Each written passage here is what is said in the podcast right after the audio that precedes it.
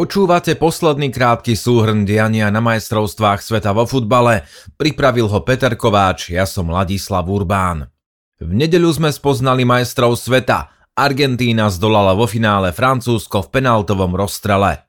Prvý Messi, druhý Maradona, tretí Pelé, štvrtý Ronaldo, piatý Zidane, napísal po finále majstrovstiev sveta Jamie Carragher. Legenda Liverpoolu a dnes expert televízie Sky Sports je len jedným z mnohých, kto po nedeľnom triumfe Argentíny nad Francúzskom zaradil Lionela Messiho na pozíciu najlepšieho futbalistu v histórii. Titul majstra sveta, ktorý bol jeho hlavným kariérnym cieľom, získal vo veku 35 rokov pri svojom 5. a zároveň poslednom pokuse. Navyše sa mu to podarilo v zápase, ktorý si budeme pamätať ako jeden z najpôsobivejších vôbec.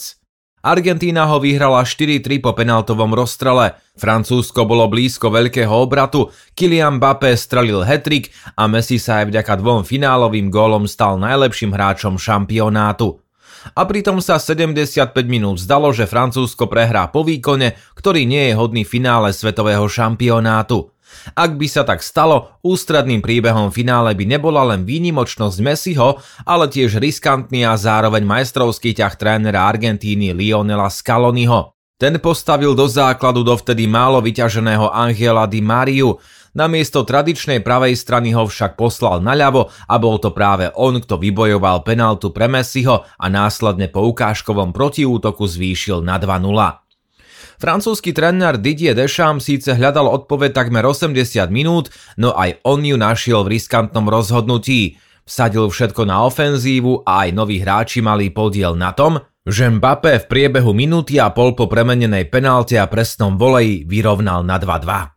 Zápas gradoval v predĺžení, Messi skóroval v 108. minúte, Mbappé 8. gólom na majstrovstvách sveta v 118. minúte z pokutového kopu vyrovnal.